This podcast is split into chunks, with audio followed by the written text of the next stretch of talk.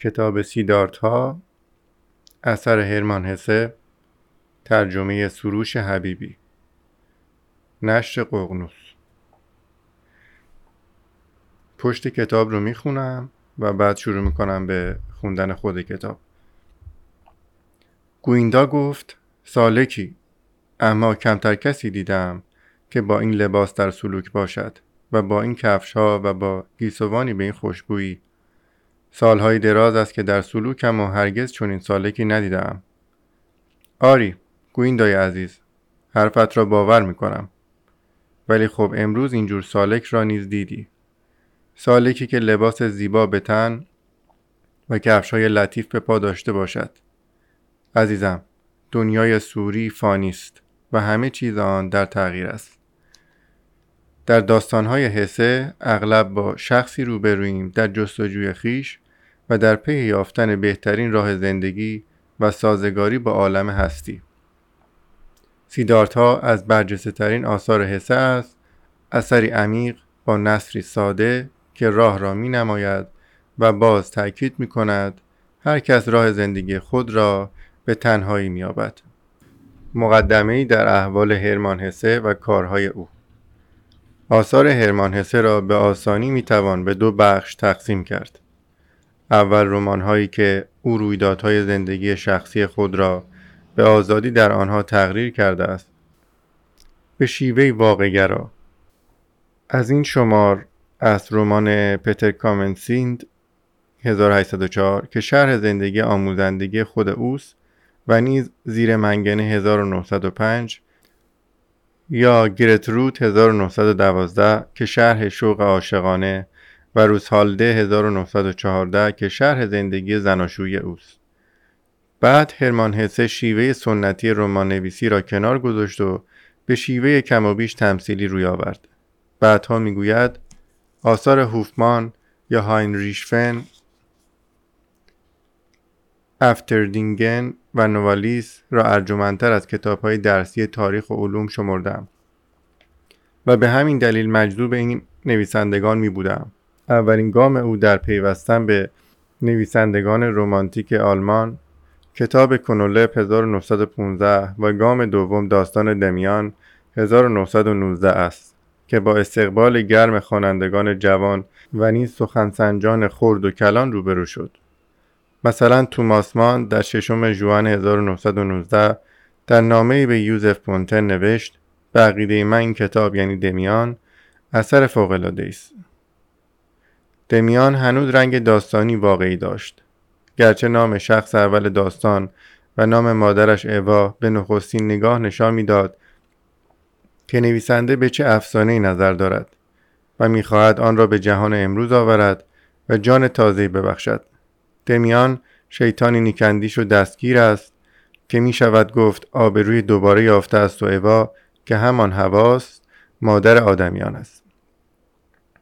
به یاد داشته باشیم که ارمان هسه این کتاب را با اسم مستعار امیل سینکلر منتشر کرد تا خوانندگان گمان کنند که اثر نویسنده تازه کار است و با تمامی نسل جوان سخن می‌گوید. هرمان هسه هنگام انتشار این کتاب چهل سالگی را پشت سر گذاشته و سرشناس بود و بعد از چاپ دهم دمیان بود که آن را اثر خود دانست و نام خود را بر آن گذاشت. خوانندگان او این فریبکاری را به دل نگرفتند و او ده سالی در دل جوانان آلمانی جای خاص داشت و از پیشوایانشان به شمار می‌رفت تا اینکه سیدارتا در سال 1922 و گرگ بیابان در 1927 منتشر شد. سینکلر جوان میان جهان نیکی و دوزخ بدی سرگشته بود. حالان که هاری هالر که همان گرگ بیابان باشد با این کشمکش میان نظام و آشفتگی در درون خود میپیچید. کتاب گرگ بیابان تصویر خیالی و تراژیکی است که به قول توماسمان در جسارت و تجربه آزمایی چیزی دهکار یولیس جویس یا قلابان آندرژیت نیست. بعد از گرگ بیابان سه اثر داستانی از او منتشر شد. یکی نارسیس و گلدموند 1930 که در قرون وسطایی خیالی جاری است و رابطه میان اندیشمند و هنرمند را می سراید. و این دو قطب در وجود خود نگارنده متمرکزند دومی سفر شرق 1933 داستانی عارفانه است که آندرژید آن را اثری با شکوه وصف کرده است و سرانجام اثر شکوهمند بزرگ او بازی گوچه های بلورین 1943 که به ظاهر داستانی آرمان شهری است و بشیر آینده. زیرا هرمان هسه که در برابر هر گونه اقتداری سرکشی می کند هرگز از مسئله آموزش فارغ نیست. از این نظر وحدت و یک دستی درخشانی در کلیه آثار او نمایان است. در داستانهای او اغلب با شخصی روبرویم در جستجوی خیش و در پی یافتن بهترین راه زندگی و سازگاری با عالم هستی. هرمان هسه را می‌توان جوانی جاودان دانست. در سلوک به سوی حقیقتی پیوسته زیر پرسش. ببینیم هرمان هسه که بود. در سال 1925 در زیستنامه کوتاه می نویسد من در اواخر دوران جدید اندکی پیش از باز آمدن قرون وسطا در برج قوس در پرتو مساعد مشتری به دنیا آمدم. تولد او در دوم ژوئیه 1877 در کالو بود که در ایالت وورتنبرگ واقع است. هرمان هسه در خانواده از قدیم پروتستان به دنیا آمد. پدر بزرگ مادریش دکتر هرمان گوندرت از تباری آلمانی روسی و یکی از مبلغان پیشرو مذهب پروتستان در هند بود. او همانجا با دوشیز دوبوا که اصلا سوئیسی بود یعنی از سوئیسی ها یه بخش فرانسوی زبان این کشور ازدواج کرد و مادر حسی که حاصل این پیوند بود نیز در هند به دنیا آمد. دکتر گوندرت پس از بازگشت از هند سی سالی برای هیئت تبلیغات بازل در تعلیف لغتنامه برای یکی از زبانهای هندی کار کرد. پدر بزرگ پدری هرمان هسه نیز کشیشی پروتستان بود از ناحیه سوابیا. در جنوب آلمان و پدر هرمان نیز در همین راه فعالیت می‌کرد و هرمان خردسال نیز شاید اگر در بند اطاعت از میل خانوادهش می بود جز کشیشی سرنوشتی نداشت در زیستنامه کوتاهش می نویسد من فرزند پدر و مادری پارسا بودم و آنها را بسیار دوست می داشتم و بیشتر دوستشان می داشتم اگر به آن زودی مرا با احکام آشنا نمی کردن. افسوس این احکام گرچه دستورهای خدایند همیشه بر من اثری نحس داشتند. من طبیعی سر به راه دارم به نرمی یک حباب صابون اما دست کم در جوانی. علیه هر حکمی سرکشی می کردم. همین که تو باید این احکام را می شنیدم همه نرمی های وجودم سنگ می مسلم است که این صفت در طول سالهای مدرسه بر اخلاق من اثری زیان بخش داشت. معلمان درسی که به نام بامزه تاریخ نامیده می‌شد به ما میآموزند که همیشه مردانی بر جهان حکم راندند و اسباب تحول آن شدند که سرکش بودند و سنت را زیر پا گذاشتند و در خاطر ما می نشانند که این اشخاص سزاوار ستایشند اما اینها جز دروغ نیست البته مثل هر آموزش دیگر. زیرا هرگاه یکی از ما شاگردان به نیت نیک یا سو جسارتی نشان می‌داد بر یکی از احکام معلمان گردن نمی نهاد یا حتی علیه رسمی نابخردانه اعتراض می کرد نه فقط سزاوار احترام دانسته نمی‌شد و همچون سرمشق سرفراز نمی بود بلکه گوشمال داده و در خاک مالیده می‌شد. اقتدار ننگین معلمان در همش می شکست. می توان حسد که امایسه در نوجوانی با چنین خلقی بدگمانی معلمانش را برمیانگیخت. ماجرایی که در مدرسه گذشت در تحول فکری هرمانهسه اهمیت بسیار داشته است. شیطنت ته البته ناچیزی را که در کلاس صورت گرفته بود به او نسبت داده بودند.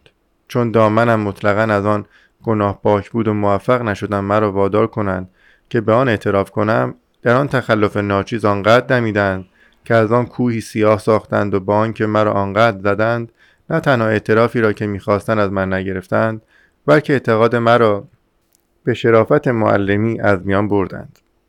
اما زخمی که خورده بودم التیام نیافت و مناسبات من نه فقط با معلم و کار تعلیم بلکه با هر گونه اقتداری مخشوش شد. اما سرکشی هرمان حسه در جوانی علتی عمیقتر داشت. از سیزده سالگی معتقد بودم که در آینده شاعر خواهم شد یا هیچ. اما کم کم به نکته بسیار ناگوار دیگری نیز در پی بردم و آن این بود که آدم می‌تواند کشیش پزشک کاسب کارمند پست و حتی نقاش و معمار بشود. برای همه این حرفه ها مدارسی هست و روش های آموزشی برای نوآموزان. اما برای شاعر شدن هیچ مدرسه ای نیست. شاعر شدن مجاز و حتی افتخاری بود. البته به شرط آنکه شاعر موفق بود. و اشعارش بر دل خوانندگان بسیار می نشست اما افسوس اغلب اوقات شهرت و افتخار بعد از مرگ شاعر نصیبش می شد پس شاعر شدن ممکن نبود و به زودی دریافتم که عشق به شاعری ننگی شمرده می شود هرمان جوان از همه سو نصایح و وسایای گرانبها می شنید و عزم راسخ داشت که به هیچ یک از آنها اقبالی نشان ندهد. زیرا راه آینده خود را مشخص میافت تصمیم داشت که ذوق خود را پی گیرد و این تصمیم او را به سرکشی علیه خانواده و معلمانش وامی داشت. در سیزده سالگی رفتارم در خانه و مدرسه چنان ناشایست بود که به دبیرستان شهر دیگری تبعیدم کردند. سه سال بعد به مدرسه مذهبی رفتم که در آن ناچار بودم مبادی عبری بیاموزم. و از این قبیل. در این راه هنوز پیشرفت چندانی نکرده بودم که رنجی درونی چنان بیقرارم کرد که از مدرسه گریختم. مرا پیدا کردن و محبوسم داشتند و بعد از مدرسه بیرونم کردند. مدتی کوشیدم در دبیرستانی به تحصیل ادامه دهم اما این تلاش نیز به حبس و اخراج انجامید. بعد در دکانی به شاگردی هم گذاشتند اما سه روز بعد از آنجا نیز گریختم. گریزم چند شبانه روزی طول کشید و این اسباب نگرانی و اندوه شدید پدر و مادرم شد شش ماه دستیار پدرم بودم و یک سال و نیم در یک کارخانه ساعتسازی کارآموز خلاصه اینکه بیش از چهار سال هر کاری که پیش می گرفتم آن را با ناکامی وامی نهادم هیچ مدرسه ای مرا نمیپذیرفت و کارآموزی ها همه به فرار می انجامید. حسه در پانزده سالگی تحصیل مدرسی را رها کرد و راه خودآموزی را در کتابخانه عظیم والدینش پیش گرفت.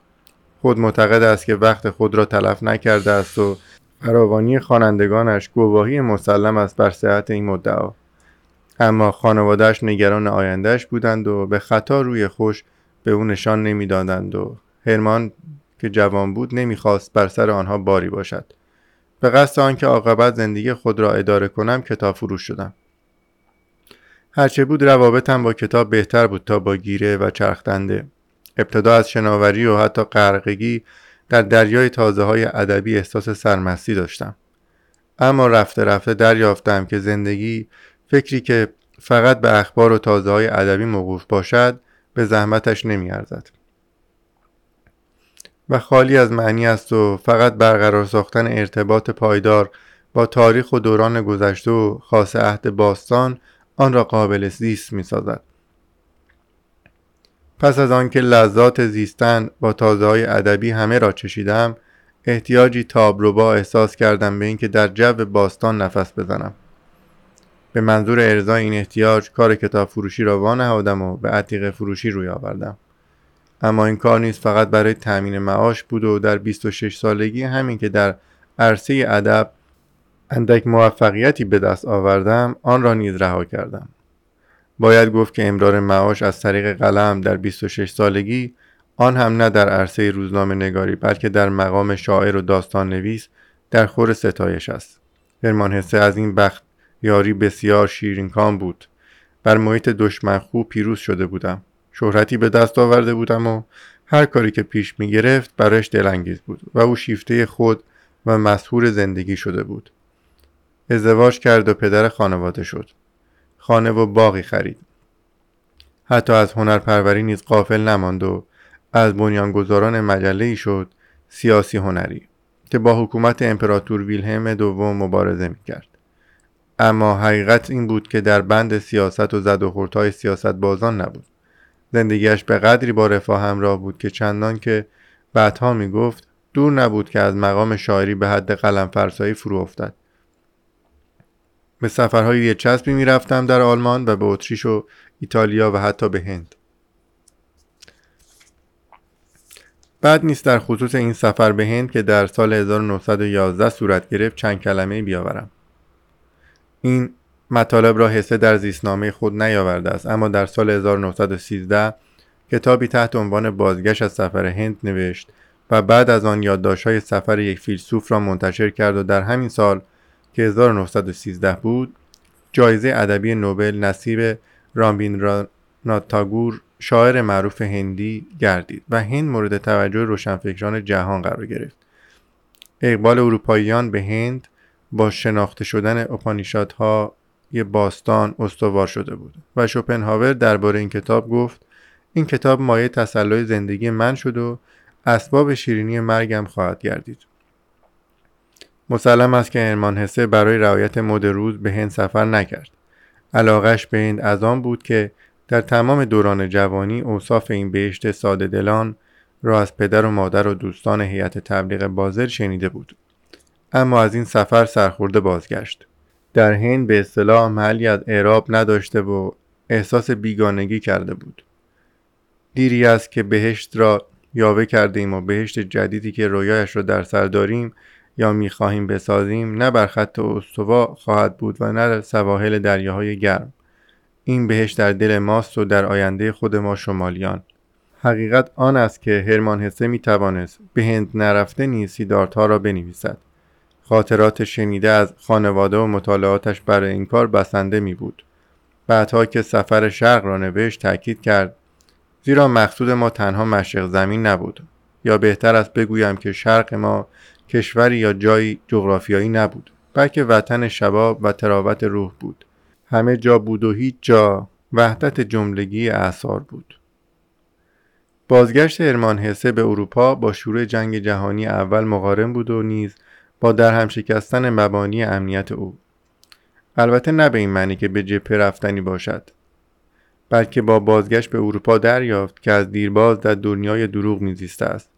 زیرا جامعه که اسباب رفاه او را فراهم آورده بود بازگشت به وحش و گرگ صفتی را نیز جایز می شمرد و جامعه که نتواند از بروز جنگ جلوگیری کند سهل است جنگ برانگیزد.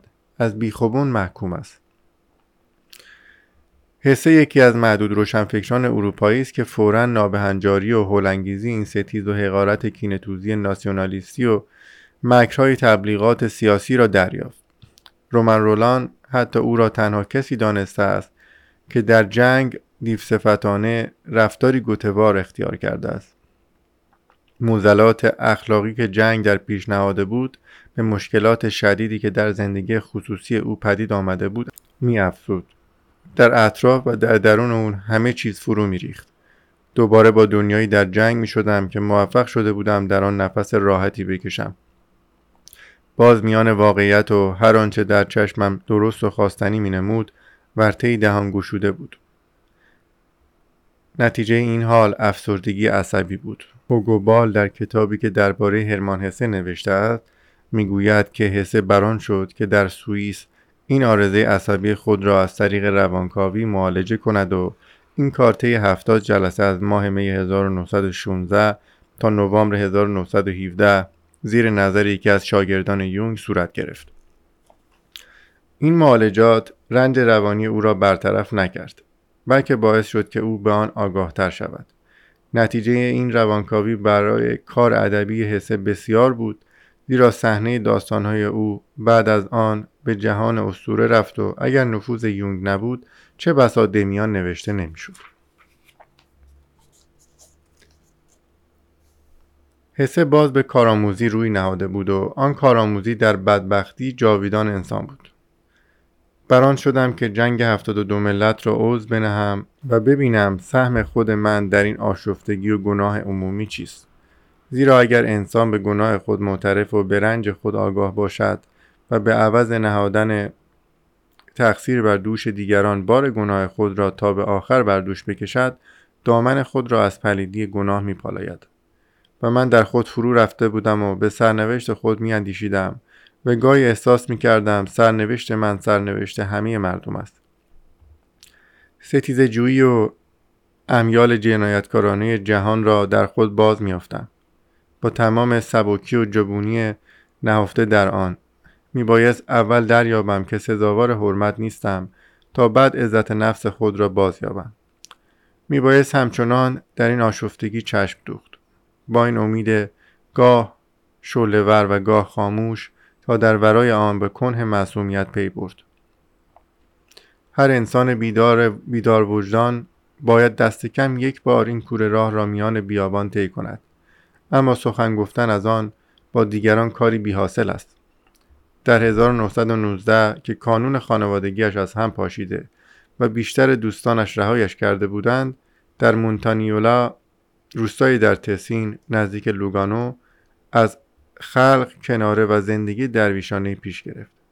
درویشی که بیشتر قلندر بود و با باده سر اولف داشت زیرا در کنار این دوست رویاهایش را از یاد برد می برد. ظاهرا از افیون نیز دوری نمی جسته است و تئاتر جادوی گرگ بیابان گواهی است. بر این معنی و همین است که او را یکی از پیشوان ادبیات اوهامنگار می سازد. هرچند که ایمان خود را به رسالتش در جهان شعر از کف داده بود و دیگر به ارزش کار ادبی خود اعتقادی نداشت به نوشتن ادامه می‌داد و نیز نقاشی می‌کرد. و می‌گفت نقاشی که می‌کنی انگشتهایت سرخ آبی می‌شوند. حال آنکه ضمن نوشتن سیاه. نوشتن و نگاشتن بازیهایی است که انسان از طریق آنها از درماندگی نجات مییابد. با این وصف در عین تردید درباره جدی بودن ادبیات کتاب معروف دمیان را نوشت و ضمن آن بیش از هر وقت اعتقادی صادقانه داشت به اینکه به کاری درست دست داده است. او در این کتاب سر آن داشت که با اجتناب از دروغ و برانداختن پیشداوری و به کار گرفتن هوشمندانه همه نیروهای زنده بهشت و دوزخ را با هم آشتی دهد. سیدارتا تلاشی دیگر است و به نوع دیگر در راه خردمندی. سرکشی حسه علیه پارسایی خانواده در صحنه هندی آن هم افسانه نگاشته شده است. این داستان توضیح عقیده فرد باور است و رد هر گونه مکتب و ترد جهان قدرت و ثروت و ستایش زندگی تحمل مدار حسه این داستان را با نصری ساده انشا کرده است. سادگی فرزانوارش یادآور زبانی کهن است. جوانان آن را همچون اثری راه انداز در عرصه ادب همچون متنی مقدس خواندند. باید توجه داشت که در پایان داستان فرزند سیدارتا از کلبه پدرش میگریزد. همانطور که سیدارتا خود در نوجوانی خانه پدرش را وام می‌گذارد حسه پیوسته تکرار می کند که هر کس راه زندگی خود را به تنهایی مییابد. این اعتقاد حسه با علاقش به انجمنهای سری و حلقه های رمزمدار ناسازگار به نظر می آید. این مرد تکرو از اندیشه تعلق به خانواده روحانی با اعضایی در سراسر جهان پراکنده که نشانی خاص بر پیشانی دارند لذت می برد. به نظر می رسد که حسه از انگی که سیدارتا برو زده است حیرت کرده است از آنجا که در مطالعه اندیشه های هندی و چینی وقت زیادی صرف کردم و این میراث پدر و مادر و اجداد من است و نیز از آنجایی که حاصل تجربه آزمایی های جدیدم را به یاری تصاویر شرقی بیان کردم اغلب گمان می کردند به آین بودا در آمدم و این اسباب تفریح بسیار من بود. زیرا در حقیقت طبع خود را به این کیش دورتر از دیگران ادیان دیگر ادیان حس می کردم بعدها بود که دیدم این اسناد چندان دور از حقیقت نبوده است. اگر گمان می کردم که انسان بتواند با آزادی و به طیب خاطر مذهب خود را انتخاب کند علاقه شدیدی به یکی از مذاهب محافظ کار می داشتم و از پیروان کنفوسیوس یا برهما یا مذهب کاتولیک می شدم. اما با این انتخاب از میل به قطبی گرایی پیروی کرده بودم و کارم تبعیت از طبعی مذهب دوست نمی بود. من بر حسب اتفاق فرزند پروتستان های پارسان نبودم بلکه در جرفای روح هم پروتستان و معترض بودم و این با بیزاری هم از مسلک های پروتستان امروزی در تناقض نیست. یک پروتستان حقیقی همانقدر از گردنگذاری بی قید و شرط به مسلک خود بیزار است که به دیگر مسلک ها زیرا طبع معترضش تحول را بر رکود میگزیند. گمان می کنم که از این نظر بودا خود پروتستان بود. هرمان هسه تمام عمر پروتستان باقی ماند.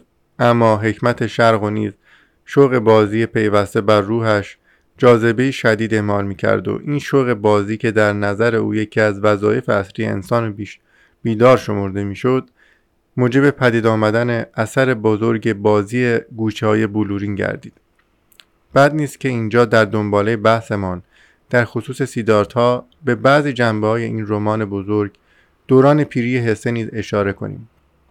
هرمان حسه در این کتاب نبردی دوگانه پیش می‌گیرد از یک سو تمدن فنمدار و ماشین بنده امروز را محکوم می کند و از سوی دیگر دریافت منحصرا اندیشمندانه فرهنگ را عقیم و ناتوان می شمارد.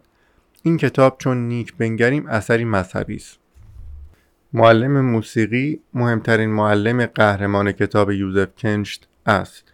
او به شاگرد خود فقط موسیقی نمی آموزد بلکه تعبیر خواب و نیز یک شیوه مراقبه الهام یافته از یوگار نیز تعلیم می دهد و در عین وارستگی در خلصه ملکوتی زندگی را بدرود می گوید چنانکه گفتی پیش از مرگ از قید مایا آزاد شده باشد. تلاش در دست یافتن به وحدت پنهان عالم وجود و اندیشه انسان در این اثر جایگاهی مرکزی دارد که اندیشه اساسی یکتاپرستی لاوتسه و بوداییگری است. حسه در این کتاب به تحمل و مراقبه که باید به وحدت سالک و مقصود یا وسال به معشوق بیانجامد اهمیت بسیار می‌دهد. از این گذشته به موسیقی قدرتی جادویی نسبت می‌دهد که موجب آشتی روح و اندیشه میگردد. در پایان داستان آخرین منشأت یوزف کنش آمده است که عبارتند از اشعار و قصه های او. این قصه ها زندگی نامه های خیالی اوست که کنش در آنها شهر زندگی های احتمالی پیشین خود را در مدار تحولات کارمای هندی تقریر کرده است آخرین این داستان ها شرح زندگی شاهزاده هندی است که قربانی تعدی قاسبی قرار می گیرد و از میراث خود محروم می شود و زندگی شبانی پیش می گیرد. با مرگ قاسب جبار قدرت و ثروتش را باز می و از همه لذات زندگی خاکی برخوردار می شود. اما ترکامی ها نیز شروع می شود. زنش فریبش می دهد دشمن به کشورش میتازد و آن را اشغال می کند پسرش کشته می شود و آن وقت شاه دوباره به شبانی باز می گردد و در می آود که این زیسته ها و پست و بلندی ها همه خوابی بیش نبوده است. یکی از طرف بازی های مایا. کنش چون از این خواب بیدار می شود شبیه به شاگردان و پیروان یک جوکی در می آید آین نفس کشیدن و نفس کشتن را می آموزد و اسرار مرتازان دست مییابد. پیداست که پایان این زیستنامه هندی به پایان سیدارت ها شباهت بسیار دارد. فریاد توماسمان در عبارتش شنیده می شود که ای وای که چقدر به او رشک می بردم که بر خاک آزاد پناه یافته و خاصه بر آزادمنشی روحی که او پیش از من به آن دست یافته بود و به اینکه او این حکمت را بالاتر از اندیشه های همه سیاست بازان قرار می‌داد. هرمان حسه از همان 1923 به تابعیت سوئیس درآمده بود. طی چهل سال بعد پیوسته کمتر و کمتر از مونتانیولا بیرون می‌رفت. گهگاه زائرانی بر درش می‌گفتند. این زائران گاهی توماسمان یا آندرژیت نام داشتند و گاهی نیز گمنام بودند. و همانجا بود که در نهم اوت 1962 جان سپرد. مسلم است که در آثار حسه چیزی بود که طی نسل‌های پی در پی با دل جوانان سرکش حرف می‌زد و آنها را مجذوب می داشت جای تعجب و تسلاست که آثار او در عین جاذبه ای که بر جوانان دارد آثار ادبی فرهنگی تابان است. هرمانسه حق داشت که از تجدد بیزار و از پسند روز گریزان باشد. آثارش که از تمدنی کهن رنگ گرفته است آینده تابان را بشارت می‌دهد. شروع خود کتاب یعنی متن کتاب. بخش اول. پسر برهمن. در پناه دیوارهای خانه در آفتاب ساحل رود کنار زرقها در سایه سبزینه جنگل زال و زیر درخت انجیر سیدارتا بزرگ می‌شد. سیدارتا جرباز جوان که شیرین رو بود و فرزند برهمن با گویندا که رفیقش بود و او نیز برهمن زاده آفتاب شانه های سفیدش را می سوزاند و رنگ بلوط به آن می بخشید. هنگام استهمام و قوسهای پاک پلیدیشو چنان که در وقت نصار قربانی سایه در چشمان سیاهش جاری می شد و هنگام بازی با نوجوانان در درختزار انبه و با شنیدن آواز مادرش هنگام نصار قربانی و نیز هنگامی که پدرش به رحمن فرزانه درسش می‌داد و در وقت بحث با دانشفران سیدارت ها دیری بود که در بحث و فحص خردمندان شرکت می‌کرد و با گویندا توان میآموز و در فن مناظره و هنر میآموخت در مراقبه و در راه مکاشفه. همکنون آموخته بود که عمر را این چکیده کلمه را بی صدا با دم در خود فرو گوید و همراه بازدم از سینه برون آرد.